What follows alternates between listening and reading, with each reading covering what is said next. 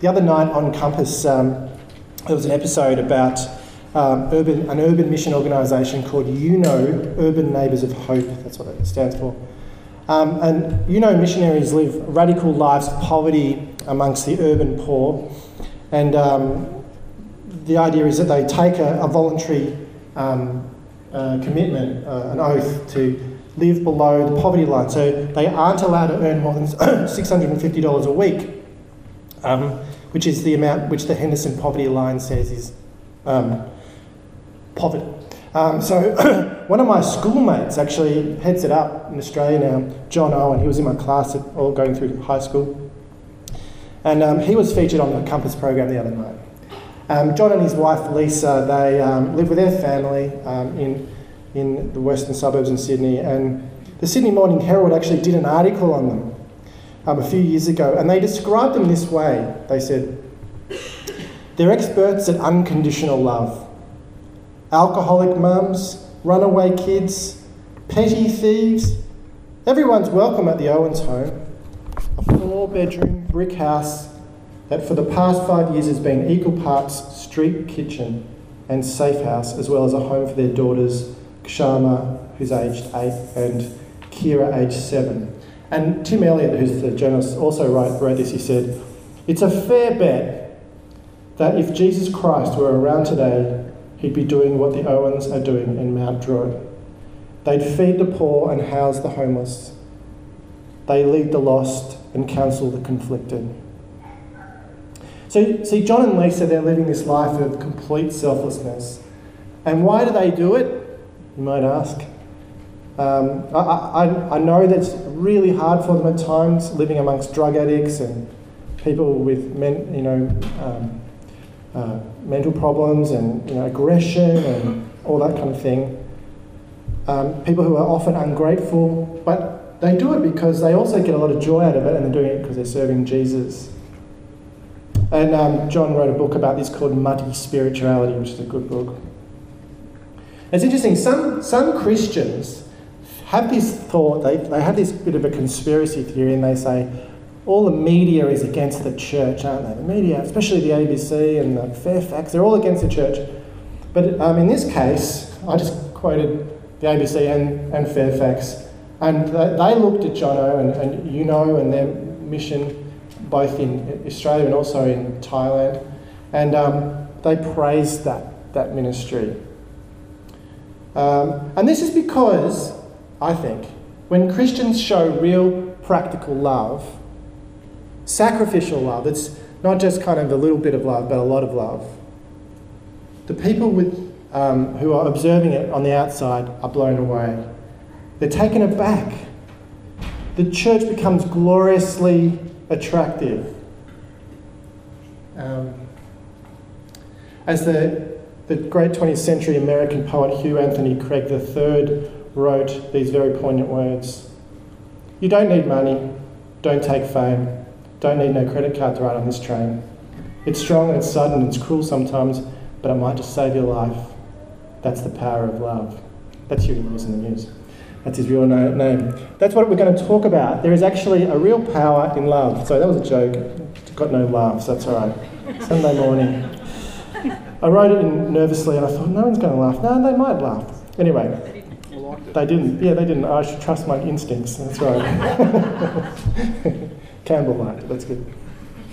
Um, we're going to talk about the, the power of love this morning. Now, the thing is, the Thessalonian church were actually really good at love. Um, and Paul says, We don't actually really need to write about this, he says in verse 9, but he does anyway because he wants them to get even better at it. Um, and the type of love that he talks about is the kind of Philadelphia love, a, from the Greek, meaning brotherly love, like a family intim- intimacy. Um, the mutual love that exists between Christians, male and female, is supposed to be like a family. And this is what he's talking about here. And in Greco Roman society, um, it was prized, this kind of brotherly love. That society really wanted that. But Paul's saying here, you guys have actually got this. So this is an encouragement as part of the letter. Um, and he says, you, you, have got it because you've been taught by God. It's like this, this kind of spiritual learning that you've had. And I, I think it's really amazing that Paul actually invented a word to say that you've been taught by God. Anthony can look it up later. Um, but actually, it's the first time this word has been ever used um, in the Bible, and, and, and we can't find it anywhere else in, in the words. This idea of being taught by God. It's like the Holy Spirit has taught you this. There's something supernatural that's gone in your church, and you've really learnt love. Um, he's taught them brotherly love, even to the point where all the other churches in the area in Macedonia know about this. They've experienced your love. Um, churches in Philippia, Berea, possibly, um, and Amphipolis and Apollonia. They experienced evangelistic activity, but they also experienced financial generosity, um, hospitality, and also we know um, Paul talks about elsewhere um, that there were a lot of poor in that area, poor Christians, and that um, probably what's going on is the church in Thessalonica has been a supporter of the poor as well. And as we think about what it means to be a church that shows real practical love, I, I, I do want to say I want us to be, um, as a Merri Creek, a church that's known for this. When we were the recipients of love, we were the recipients of, from St Hilary, $70,000 to get this church off the ground, and administration support that's ongoing, and prayer. Um, you know, that is practical love, not just some kind of motherhood statement oh, we love you guys, you know, uh, whatever. No, it's actually love with flesh on it, you know. Um, and so I want us to be known as a church that's like that for surrounding churches. Um, that's one of the reasons why I want to get the Church Planting Trust Fund off the ground because I think that's a really practical way we can do that. So we can fund other churches. So Paul says, he opens his section by saying, You're really good at this love. You've known about it, you're known for it in Macedonia, but I want you to do it more and more. Don't, don't give up. Don't become complacent about this. Well, let's have a look at what he really means by practical love, because um, we've got to put some meat on the bones here. First of all, he starts off by saying in verse 11, Don't be an unnecessary burden to other people and mind your own business. Look at verse 11. Make it your ambition to lead a quiet life, and you should mind your own business. And by quiet life, he doesn't mean just be kind of doing nothing much with your life and, and taking it easy or, or being an introvert and staying at home at night. He means um, uh, don't be a person that is not you know, meddling with other people and not being a burden on other people. Um, it's, it's quite practical um, in your relationships with each other within the church and also externally with people outside the church.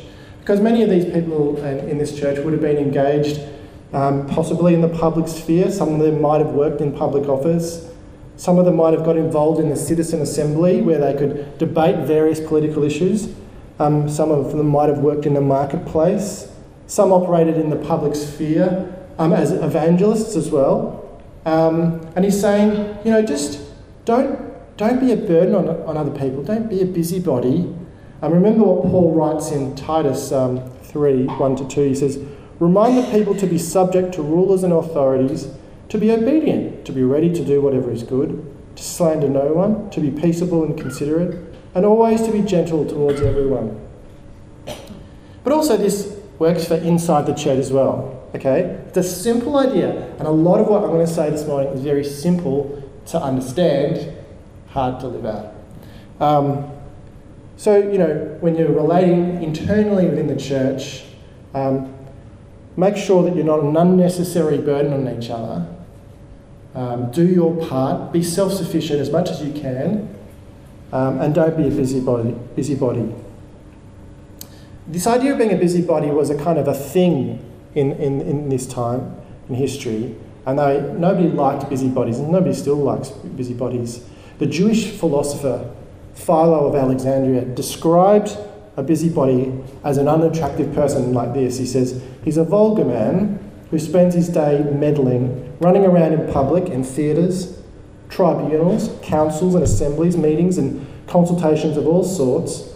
He prattles on without moderation, fruitless to no end. He confuses and stirs up everything, mingling truth with falsehood, the spoken with the unspoken, the private with the public the sacred with the profane, the serious with the ridiculous, not having learning uh, to remain quiet, which is the ideal when the situation calls for it, and he pricks up his ears in an excess of bustling busyness.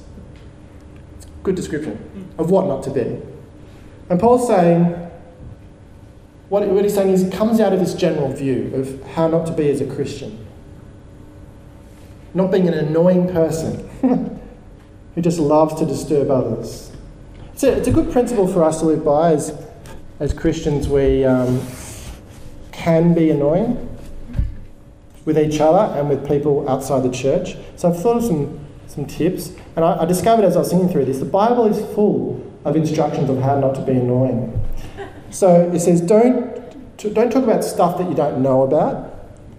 This just makes you look foolish and, and confirms everyone's worst nightmare about Christians. Um, and this specifically relates to social media. So don't be one of those Christians that just is hammering other people on social media, um, getting in, caught up in those debates online about religion versus the world, being the moral police online. You know, that's just not a good look for the Christians. Try and use your, if you're going to go on social media, use it to make positive comments or even neutral comments, I guess. Also, um, the Bible talks about this as well. Um, don't be a bitch. So, about bitching at church people or about colleagues at the, in your workplace. Bitching can be done subtly. You know, you talk about people in a kind of, a, you know, with a quiet voice and under your breath, but actually what you're doing is you're trying to cut them down that's being a busybody. And, and do what you say you're going to do. Our Bible's big on that. Let your yes be yes and your no be no. Don't be one of those annoying Christians who say you're going to come to something and then you don't appear. This is all very basic and simple, sort of practical life stuff. But it's all part of what Paul's talking about in terms of practical love, how to excel more and more in your love for one another. The second thing he says is try your best to get a paid job. Verse 11b Work with your hands just as we told you. And he's literally talking about manual labour here because it was something they could all do. There were people who were just sitting around doing nothing, idle in the church, um, then they could try and get a job and do their bit. He isn't saying that those who are hindered from work should feel guilty about it. He's, he's not saying, you know, if there's, an, if there's low employment and you can't find a job, then you should feel guilty. He's not saying that. He's not saying that if you're sick or injured and you can't work, that you should feel ashamed of yourself. But he's saying, do your very best. Don't be a parasite on your church community. Don't take advantage of others' generosity. Get your hands dirty, everyone. Work up a sweat. If you're capable of obtaining employment, don't scum off your Christian brothers and sisters who are generous and know that they should love you by, by serving you. Be self supporting as much as you can and be a contributing member of the church, which is the very thing he had done in his uh, mission founding work. He had always done his best to work hard and not be um, a burden on other people. We read that in the first chapter, didn't we? Now, you want to think about this. Why are people being idle in the church in Thessalonica? I'm not exactly sure, but we've got an idea. Why are people doing nothing with their day? Um, for some of them, it was theologically driven, believe it or not, we think. Um, and, and the idea is that we can tell by the, the, this letter and the second letter to the church in Thessalonica that there was a strong emphasis on Jesus returning soon in this church. And so, what seems to happen is that quite a few of the Christians are thinking, well, Jesus is about to return, so what's the bother? What's the point in working?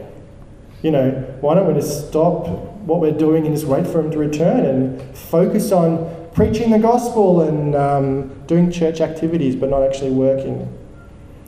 This was a church that um, was waiting for it to happen at any moment. Now, you might think that's weird, but there's been churches recently doing the same thing. In Korea in the 90s, there was this, the Dami mission that um, you know, it had about 300 churches, um, and, and its leader, Lee Jung Rim, had predicted that um, Jesus was going to return on um, October the 28th, 1992. And so about 20,000 of his followers sold all their houses and, um, you know, emptied their bank accounts, quit their jobs. But in the end, Jesus didn't return on that date because Jesus said that you won't know when I'm going to return. So I don't know what he was thinking. And uh, the pastor was charged by the courts in Korea for um, extorting millions of dollars. In 2011, I, when I was in um, America, I saw Harold, what Harold Campington, who was also a pastor, a ra- and a radio broadcaster, Christian radio broadcaster, had predicted that Jesus would return on May 21st, 2011. And there were all these people that followed him and sold their possessions and quit their jobs and, and um, stopped saving money and just engaged in full time preaching. Uh, and, uh, but didn't sort of work anymore, didn't earn any money, and sort of were just sort of idle in in a sense.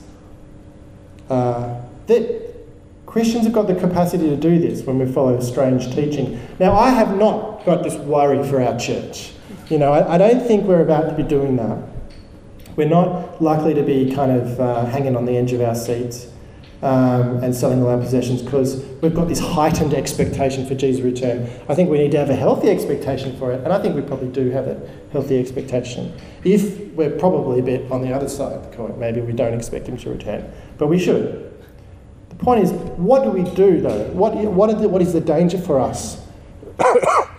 what is the thing that could cause us to become maybe idle or you know something that what is the the bad idea, the bad theology that we might have that might cause us to not be loving towards one another? Because that's ultimately what this is about.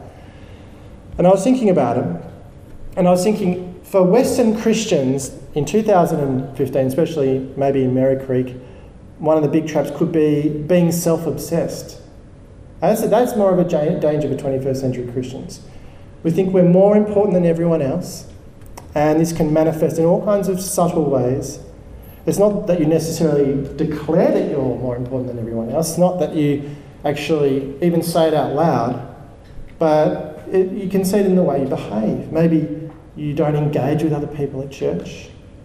You, maybe you don't offer to serve other people at church. Uh, maybe you only want to talk to the people who are in your closest friendship circles. But in Philippians 2, verse 3, Paul writes, Do nothing out of selfish ambition or vain conceit Rather, in humility, value others above yourselves, not looking to your own interests, but each of you to the interest of others. Remind yourself that you're not the most important person in the world.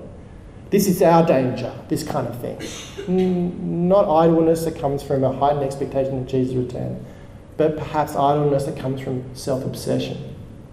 You're part of a bigger story uh, with others, with God, and you're not the center of that story. God is at the center of that story. And when we sacrificially and humbly love and serve others in God, we will find life. What inspires people about the UNO missionaries is that they have opted out of this Western narrative that you are the most important person in the world and everything should be about you. They've opted out of that. Be inspired by people like the UNO people, the, the hardcore missionaries, but we don't have to necessarily live like them. We can do it here today in our own context. We can reorientate our life towards serving others. We can use our vocation in whatever way we can to bring the kingdom of God to our patch in the world. We can share our possessions with others. Paul says in 2 Corinthians 5 For Christ's love compels us because we are convinced that one died for all, and therefore all died, and he died for all, that those who live should no longer live for themselves, but for him who died for them and was raised again. That's how we're going to see practical love demonstrated in our church, isn't it? From self to others. And this is a good reminder for us as we think about financial giving. Our responsibility to contribute to the church, to the resources of the church. If we have the capacity to give, we should give. And why not? And if we're not giving, it, it might be, if we've got the capacity to give and we're not giving, it might be that we're saying to ourselves that, um, well, other people can just carry the load and I'm not going to carry the load. But financial giving at church is a way to do practical love. It's very, very, very basic. Not necessarily easy to do, though, is it? We don't need to be urged to go and get a job like Paul's urging the Thessalonians. We need to be urged to then use the resources God's given us to serve the rest of the community. Gear your life towards serving others with your money. This is one way you can grow more and more in this love that Paul's talking about. So, what's the end result of all this? What's the end result? Look at t- verse 12. Do all this so that your daily life may win the respect of outsiders and so that you will not be dependent on anyone, anybody. This is actually kind of a church strategy of love. That's what this is. He's saying, you want your church to grow and be healthy, then live in a way that's demonstrating practical love to each other and to outsiders. Don't be a busybody, don't be annoying. Um, you know, work and contribute.